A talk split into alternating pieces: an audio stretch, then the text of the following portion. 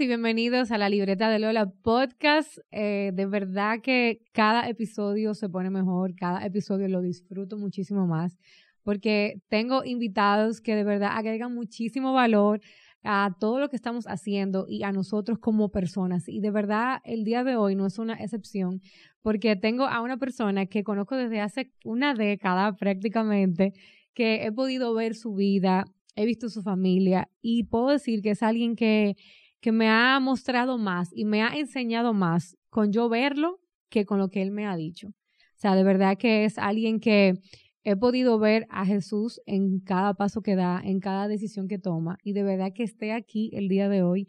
Para mí es un gran, gran privilegio tener a Libis Raposo. ¿Cómo está usted? Muy bien, muy bien. Qué bueno tenerlo aquí. Usted es esposo, papá, ingeniero civil y pastor. Todólogo. Todólogo, ¿verdad? Muy bien. De verdad que gracias por decirme que sí. Yo sé que tiene una agenda muy apretada. Sí, sí, sí. Eh, y que haya sacado este espacio para nosotros, de verdad que es un gran honor. Gracias, por estar aquí. Gracias, Karen. Realmente para nosotros también es un privilegio.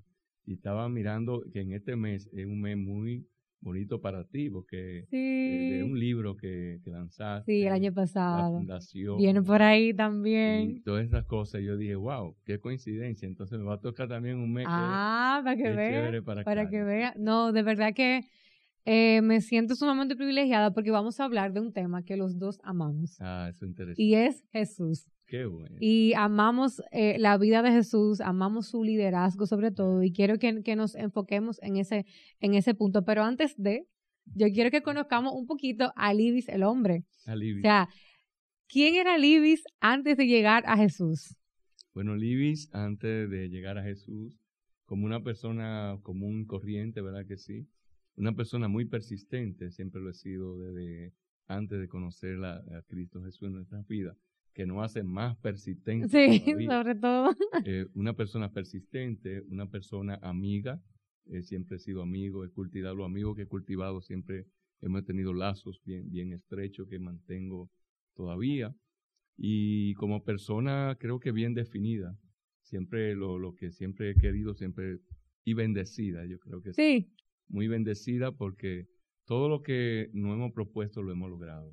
Qué bueno. De una manera o de otra. Qué bueno saberlo. Pero ¿en qué momento de su vida usted dijo, yo necesito de Dios? O sea, yo no puedo seguir quizá, aunque me está yendo bien profesionalmente, aunque tengo un buen matrimonio quizá, o unos buenos hijos, o sea, siento como que me falta algo. ¿En qué momento de su vida fue como, como que usted se topó con esa con esa realidad o con ese vacío existencial que a veces nosotros tenemos? Sí, sí, sí, sí creo que nos faltarían muchos programas. para tomo uno, tomo dos. La, historia completa. Pero si la, la resumimos, todo se basó en la independencia, en mí y alejada de Dios. O sea, en aquel tiempo, como te decía, una persona bien persistente, siempre me ponía muchas metas, ya en las cosas eh, profesionales, claro. Y eso.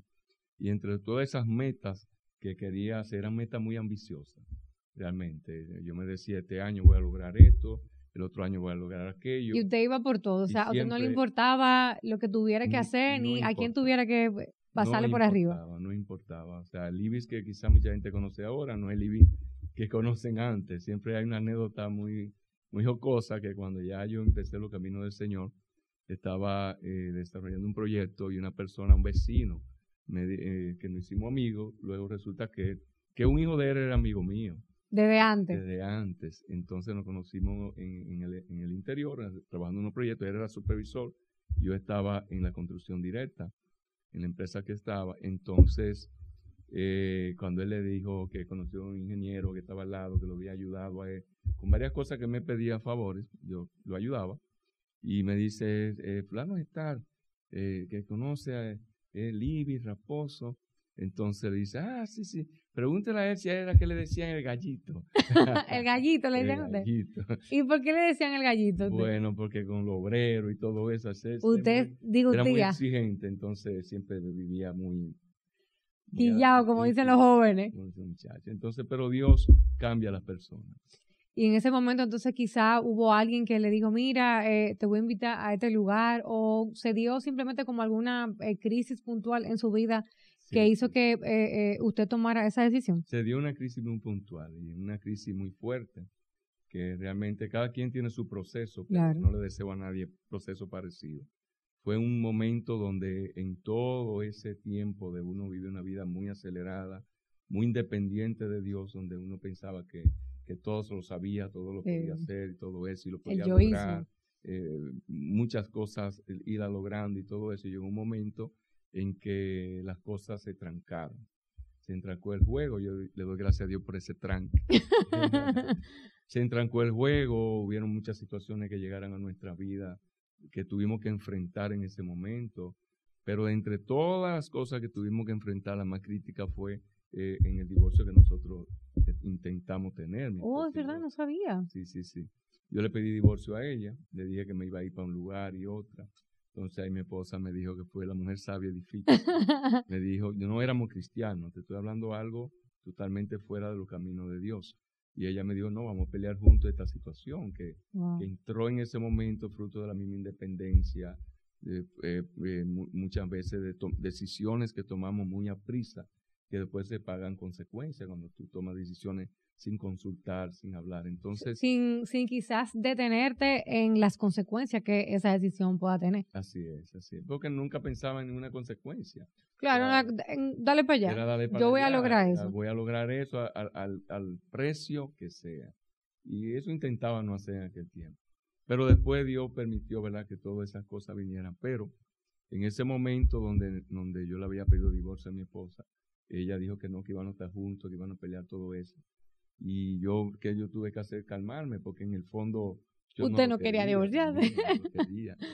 Y bueno, pues eh, durante todo ese tiempo, entonces ya de, de, ese proceso en la soledad también, nosotros, eh, cuando vino todas esas vicisitudes que llegan, siempre por ahí uno oye esa palabra, pero muchas veces a, la gente le toca, tiene que vivirla para entenderla.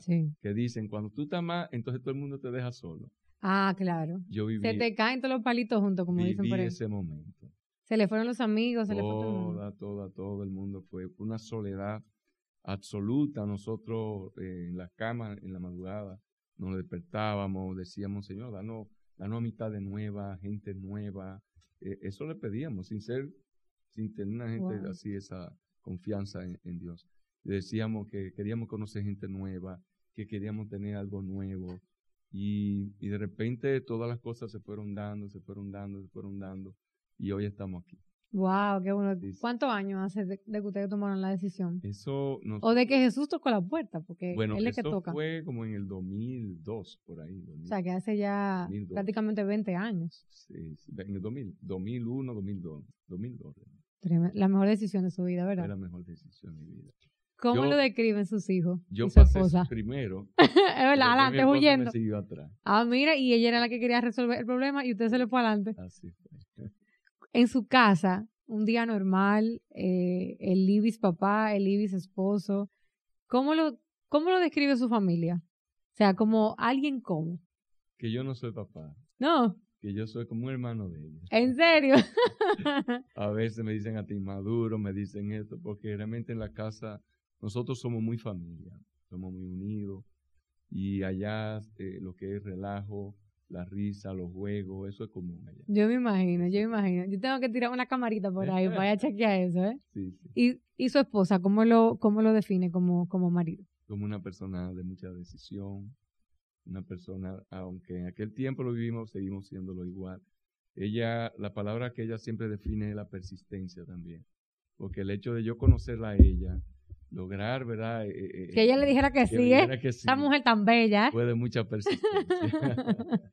bastante, bastante. Bueno, pues para ir entrando en materia un poquito, eh, yo estuve viendo un libro que me llamó muchísimo la atención. Y este libro se llamaba El libro del liderazgo de Jesús, cómo ser un líder servidor. Me llamó tanto la atención este nombre porque ahora mismo entendemos que un líder es alguien a quien hay que servirle. Entonces, como amamos a Jesús y queremos obviamente predicar eh, su vida y vivir una vida coherente a como Él era, pues yo quiero que conversemos un poquito sobre, sobre algunas características eh, que, que tiene o tenía en ese momento eh, el liderazgo de Jesús. Y el primero que es algo que usted lo dijo, que usted era muy familiar y, de, y dice que Jesús se enfocaba en construir una familia. O sea, al final, eh, su, su gran objetivo con venir a la tierra, con eh, morir por nosotros, por reconciliarnos con el Padre, es otra vez que, la, que, su, que su familia esté, esté junta. Claro, claro. Entonces, en ese, en ese punto, ¿cómo, cómo, cómo usted ve en la manera en la que nosotros vivimos ahora eh, el Evangelio? O sea, porque yo lo que he podido ver, que más que construir una familia, lo que pareciera es que estamos construyendo una empresa. Okay. Entonces, ¿qué, qué, qué diferencia eh, usted, usted ve en la iglesia de hoy en día, lamentablemente, versus a cómo era Jesús, de que su enfoque principal era construir una familia? Sí, sí. Jesús realmente, eh, cuando lo definimos a, a, Jesús, es el Hijo de Dios. Amén. Y Él vino a enseñarnos a nosotros lo que al Padre le agrada y como hijo del Padre, ¿verdad? Él tuvo que expresar a nosotros que tenía un Padre bueno, un Padre eh, incondicionalmente, eh, Israel le, le, fallaba, al pueblo le fallara, siempre estaba ahí dispuesto. Que bastante cabezones, parecían dominicanos, Sí, ¿eh? siempre estaba dispuesto, pero también como hijo nos enseñó también lo que al Padre le agradaba, él lo hacía, o sea, tenía una, una dependencia del Padre. Entonces, esa, esa relación Él no la quiso enseñar a nosotros. Jesús cuando escogió sus discípulos, que fueron su familia durante ese tiempo, porque dijo, Sí. yo, yo- mi familia es lo que hacen la voluntad de mi Padre. Aunque la palabra dice, dejará padre y madre, ¿verdad? Y serán una sola carne, pero nunca dice que tú honra padre y madre, es un mandamiento. No es olvídate de ellos. No fue es simple. olvídate de ellos. Exacto. Sino en lo que se refería era, cuando él hablaba, era a los mandamientos que habían, era a las cosas que a Dios le agradaran. O sea, mi padre hacen la voluntad. O sea, son aquel, mi familia hace- son aquellos que hacen la voluntad del Padre, o sea, aquellos que tienen un temor de Dios, aquellos que guardan la palabra de Dios, esas son mi familia. O sea, ¿por qué? Porque allá en los cielos nos vamos a ver todo, ¿verdad? Lo que en- en- le hemos entregado nuestra vida al Señor. Ahí no vamos a ver como, ah, que este era líder, que este era ministro. No, ahí somos Sí. todos hijos. Sí. Pero el fundamento de, de familia es vital.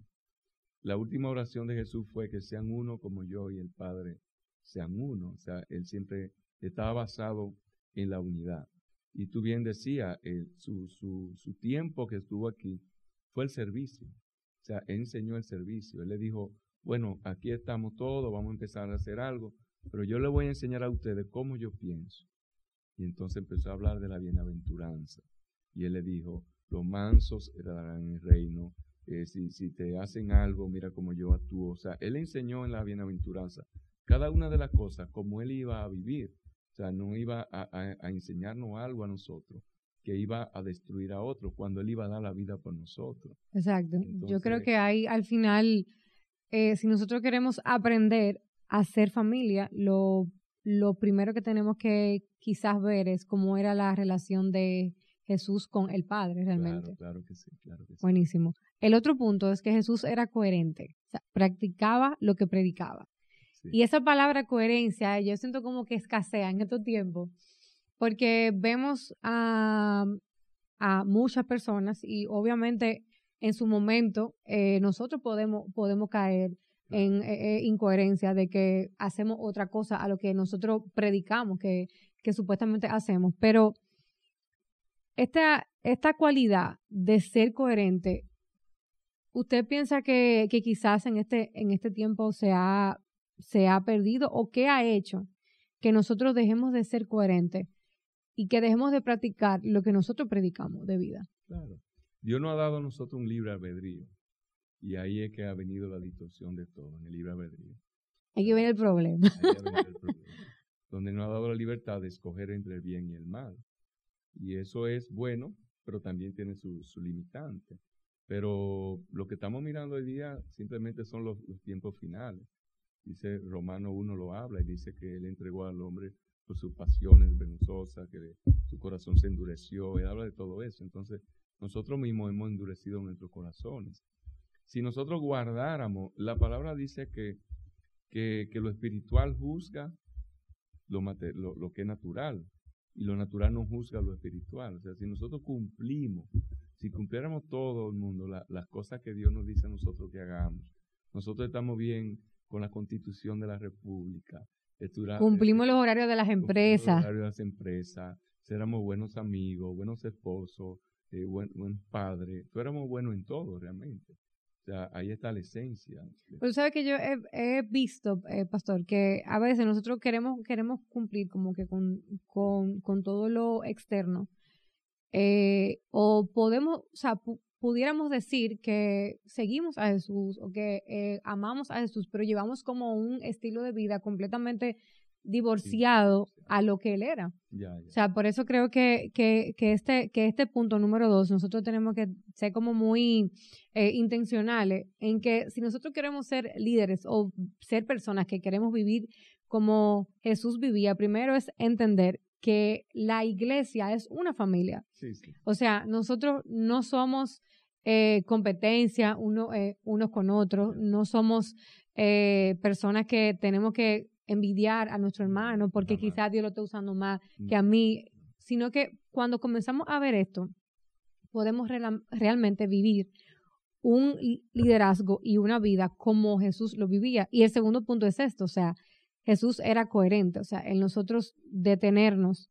Y creo que aquí viene mucho la, la introspección de preguntarnos, o sea, realmente la vida que yo estoy teniendo está teniendo coherencia con lo que con lo que yo hablo, con lo que yo digo que yo soy o lo que yo hago tiene tiene coherencia con lo que la gente ve en mí.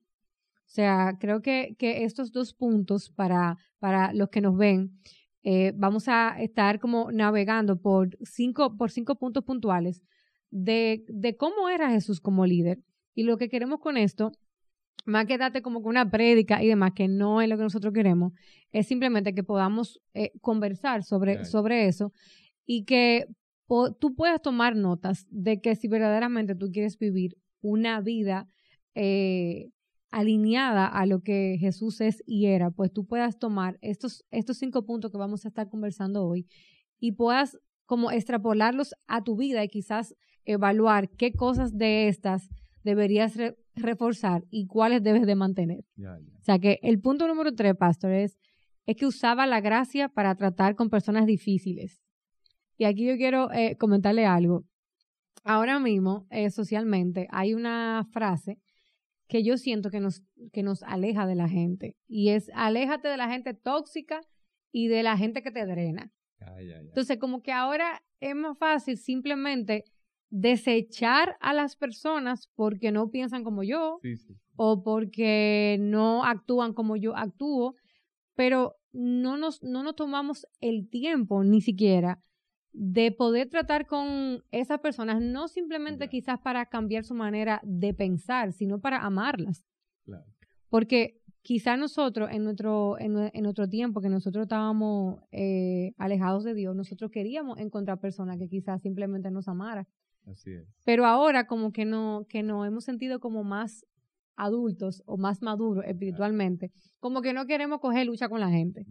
Entonces, este, este punto que usaba, eh, usaba Jesús, de que usaba la gracia para tratar con personas difíciles, ¿qué consejo, usted que es una persona así, como con un carácter bien tranquilo, por lo que hemos podido ver, ¿verdad? Eh, ahora, ahora, exacto. ¿Cuáles son como esas esas cualidades que nosotros debemos de desarrollar para tratar con personas difíciles. Ya, ya. Mira, la clave de Jesús estaba en la, en la relación y la comunión con Dios. Esa es la mayor clave. Tú, tú te fijas que tú, por ejemplo, te pasa, te levantas temprano, te alistas, sales rápido para la calle y de repente una mente para o pasa algo y tú fácilmente te molesta o te enfadas. Hasta le da una pecosada a Pero cuando uno tiene esa intimidad con Dios, tú sales diferente de tu casa. Entonces Jesús vivía una vida de intimidad. Ahí está la respuesta completa a ese punto. La intimidad con Dios. Muchos de nosotros buscamos tener el, poder de Dios. nosotros buscamos tener, eh, hacer los milagros, las sanidades, ser, ser un instrumento de Dios y todo eso. Entonces, cuando nos enfocamos en tener el poder, entonces, y no la relación, cuando debiera estar la relación con nosotros, Moisés dijo, yo prefiero, Moisés tenía a disposición te voy a, responder muy puntual. Pues Moisés tenía una disposición de parte de Dios, que los ángeles lo iban a cuidar, que lo iban a proteger, que iban a hacer todo en él. Y Moisés le dijo, mira, tú me puedes dar ángeles, tú me puedes dar todo lo que tú quieras. Y es tu presencia la que yo quiero. Porque la presencia de Dios es la que transforma a la persona.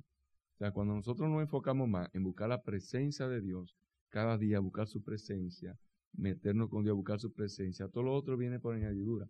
Pero dentro de esa añadidura viene la compasión, la misericordia, el perdón. Entonces, entonces tú empiezas a mirar a la gente con esos ojos que miraba Jesús, pero era por la por esa comunión que él tenía con Dios. Es como que comenzamos a ver a través de los ojos de Dios a las personas. Pero a través de esa esa comunión y esa relación. Es que por ahí dicen que, que hay hermanos que se la ponen difícil a uno.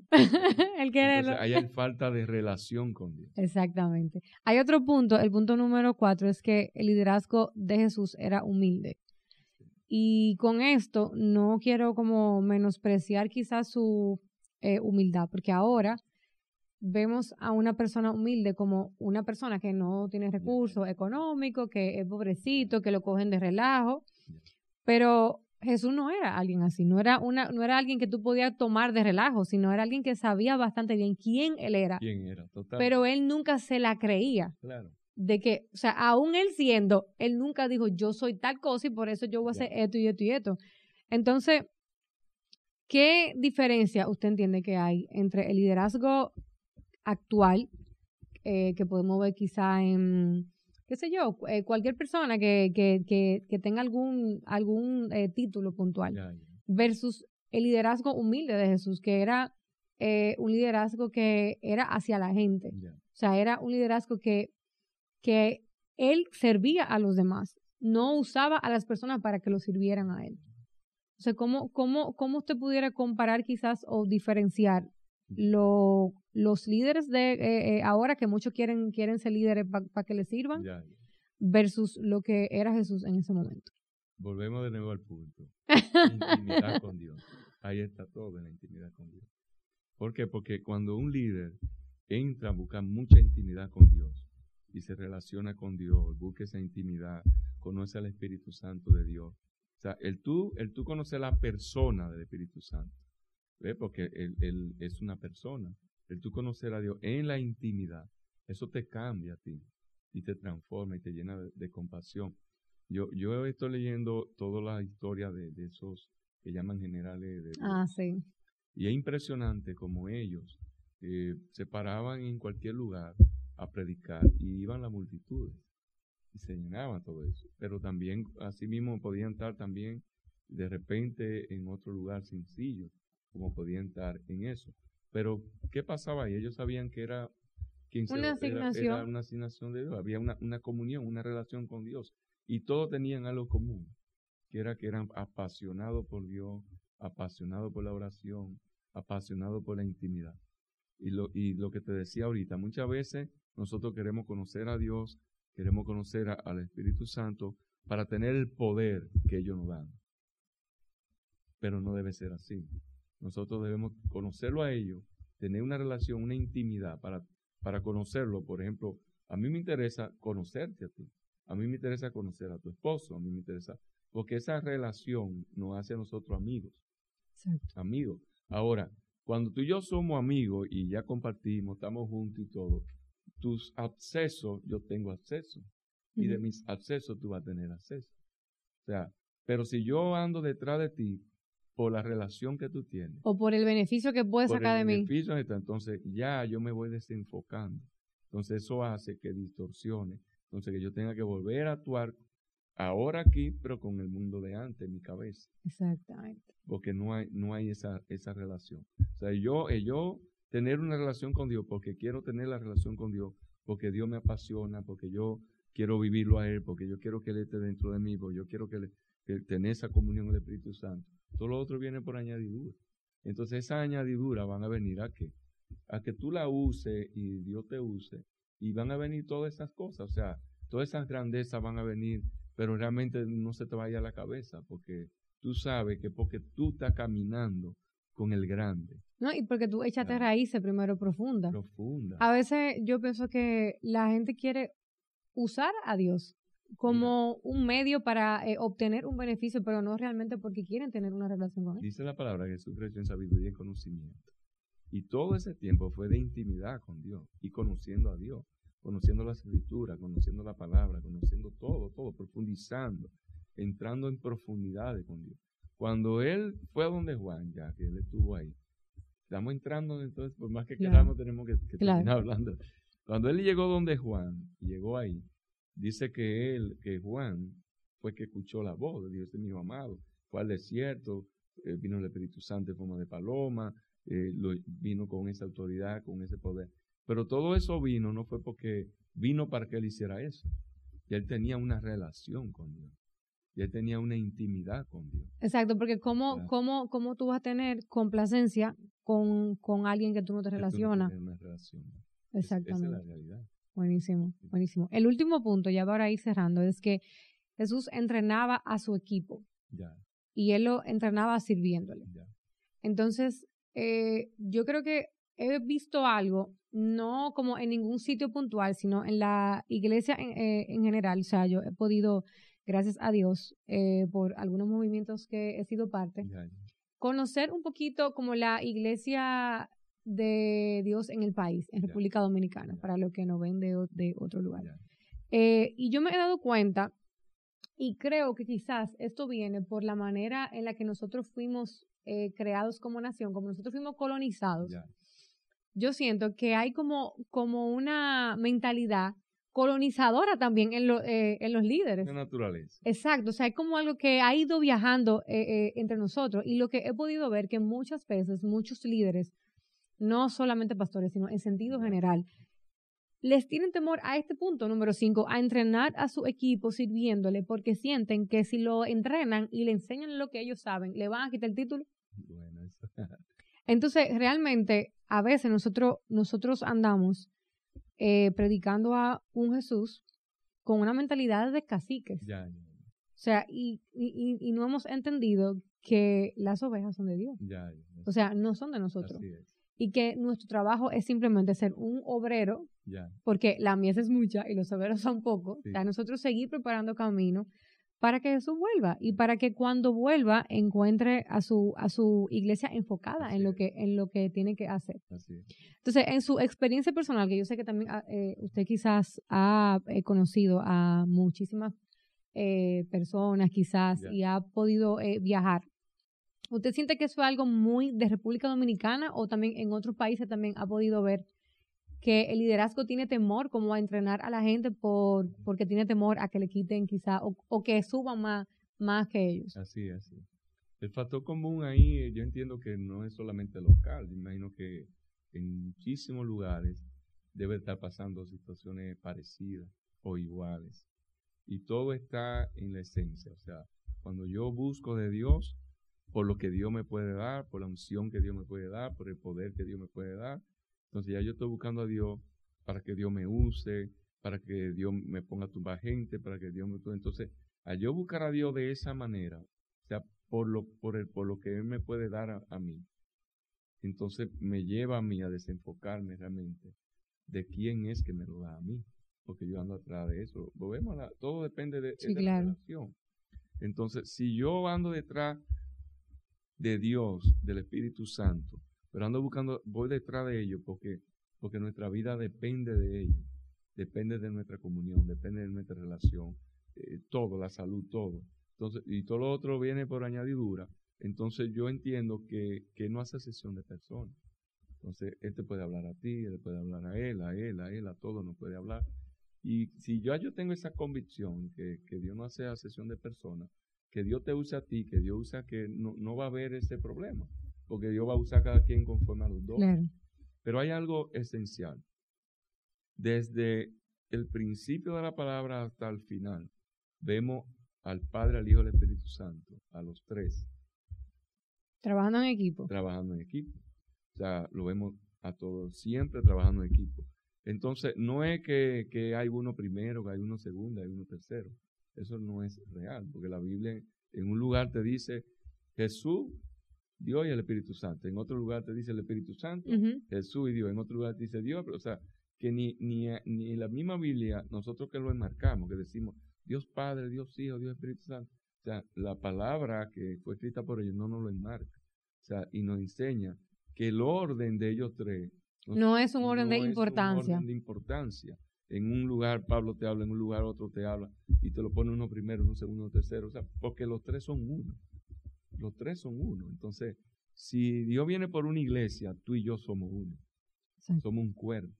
Entonces, si como cuerpo nos unimos, podemos crear la verdadera iglesia de Cristo. Ahora, cuando Jesús y el Padre y el Espíritu Santo siempre están obrando en conjunto, y Él no vino a enseñar la voluntad del Padre, Él no vino a enseñar cada cosa. Lo primero que Él nos vino a enseñar a nosotros fue A trabajar el también en equipo. servicio, a trabajar en equipo. Por eso buscó doce. Y los doce se invirtió en ellos y caminaron. Ah, que hubo un Judas, gloria a Dios, pero, pero no nos enfoquemos en Judas, enfoquémonos en Cristo. O sea, que, que ese Cristo enseñaba el servicio, le mostraba cómo tenían que hacer la cosa, enseñaba cómo tenían que suceder eh, cada una de las cosas, pero era enseñando de que nosotros también podamos trabajar en conjunto con Él. Dice la palabra en 2 Corintios, dice que, que nosotros tenemos dentro de nosotros algo tan grande, tanto tan valioso, y que nosotros somos recipientes de barro. O sea, somos barro Somos y frágiles. que tenemos algo dentro muy valioso. Entonces, si eso que está tan valioso en nosotros, yo no entiendo que para trabajar en conjunto con Él. ¿Entiendes? O sea, yo tengo que trabajar en conjunto con Él. Entonces, hay problemas. Entonces, cuando yo me entro en envidia, en celo, en competencia, en todo eso, entonces yo no estoy trabajando en conjunto. Con, No uno, trabajando- con uno que está impuesto Exacto. a trabajar con, con dos más. Exactamente. Entonces, Y siempre se ponen de acuerdo. y ponen de acuerdo. Entonces, donde por eso que dice que donde hay división, contienda, disensión y todo eso, ahí no está, no está él. O sea, realmente, porque es así. O sea, para nosotros como ser humano, tenemos una, una característica desde el principio de ser un poquito, vamos a decir, independiente. O sea, eso, eso es una característica que hay. Pero eso no significa que nosotros no podamos trabajar en equipo. O sea, creo que podamos, que podemos, perdón, Claro. trabajar en, en equipo y ser uno también en todo. Si yo veo en ti el rostro de Cristo, tú tienes que verlo en mí también. Entonces ahí viene la, la misericordia, la compasión, que somos uno, la oración de Cristo, que sean uno como yo y el Padre somos uno. Entonces, eso de que hay iglesia que, que porque ya lo que tienen, no lo quieren compartir con otro, o se meten en competitividad y todo eso, ahí lo que hay es ausencia del Espíritu Santo. O sea, hay una ausencia totalmente. Por más que hayan dones, por más que hayan lo que haya, hay una ausencia real. Hay una ausencia. Porque donde están ellos, se tiene que manifestar la unidad. O sea, Así es. Donde Él entra, donde entra Dios, tiene que manifestarse la unidad. Donde entra Dios no hay división, no hay contienda, no hay apellido, no hay, fa- no hay que tú eres de esta familia, yo soy de esta familia. No, no, no hay nada de eso. O sea, al final pueden haber 20 mil tipos de religiones, pero al final dice que el que juzga es Dios. Entonces son cosas que, que uno tiene que ir analizando y pensando. Yo creo que después de escucharlo y de todo lo que hemos conversado, eh, la conclusión es que aún nos falta mucho por aprender de Jesús. mucho. Creo que estamos en pañales todavía y en Sobre el... todo el Espíritu Santo. O sea, nosotros nos falta mucho conocer al Espíritu Santo. Porque es el que nos dejó aquí. Exacto. Y Él nos lo dejó para que para nosotros que ubicar, Y relacionarnos con él. relacionarnos, que empecemos a mirarnos como una, como una sola familia, empezamos a mirarnos como todo. Ahí, ahí está la esencia. Así es. Bueno, Pastor, gracias de verdad por haber estado aquí. Yo sé que siempre anda con su tiempo sumamente limitado y de verdad que es un privilegio y de verdad que espero que Dios siga eh, transformando su vida Claro. y que aunque los años pasen, sigamos poder eh, estando cerquita de usted y siguiendo viendo a Jesús en su vida y también en su familia. Así que gracias por estar aquí. Gracias, gracias. Esto fue todo por el episodio de hoy, así que nos vemos en un próximo episodio con más invitados, con muchísimo más contenido de valor para ti. Esto fue la libreta de Lola Podcast. Nos vemos en un próximo episodio. Hola, soy Lola y estoy muy feliz de que hayas llegado hasta aquí. Yo te invito a que compartas este episodio y que no te pierdas todo el contenido de valor que tengo para ti en mis redes sociales en arroba la libreta de Lola y www.lalibretadelola.com. Nos vemos en un próximo episodio. Hasta la próxima.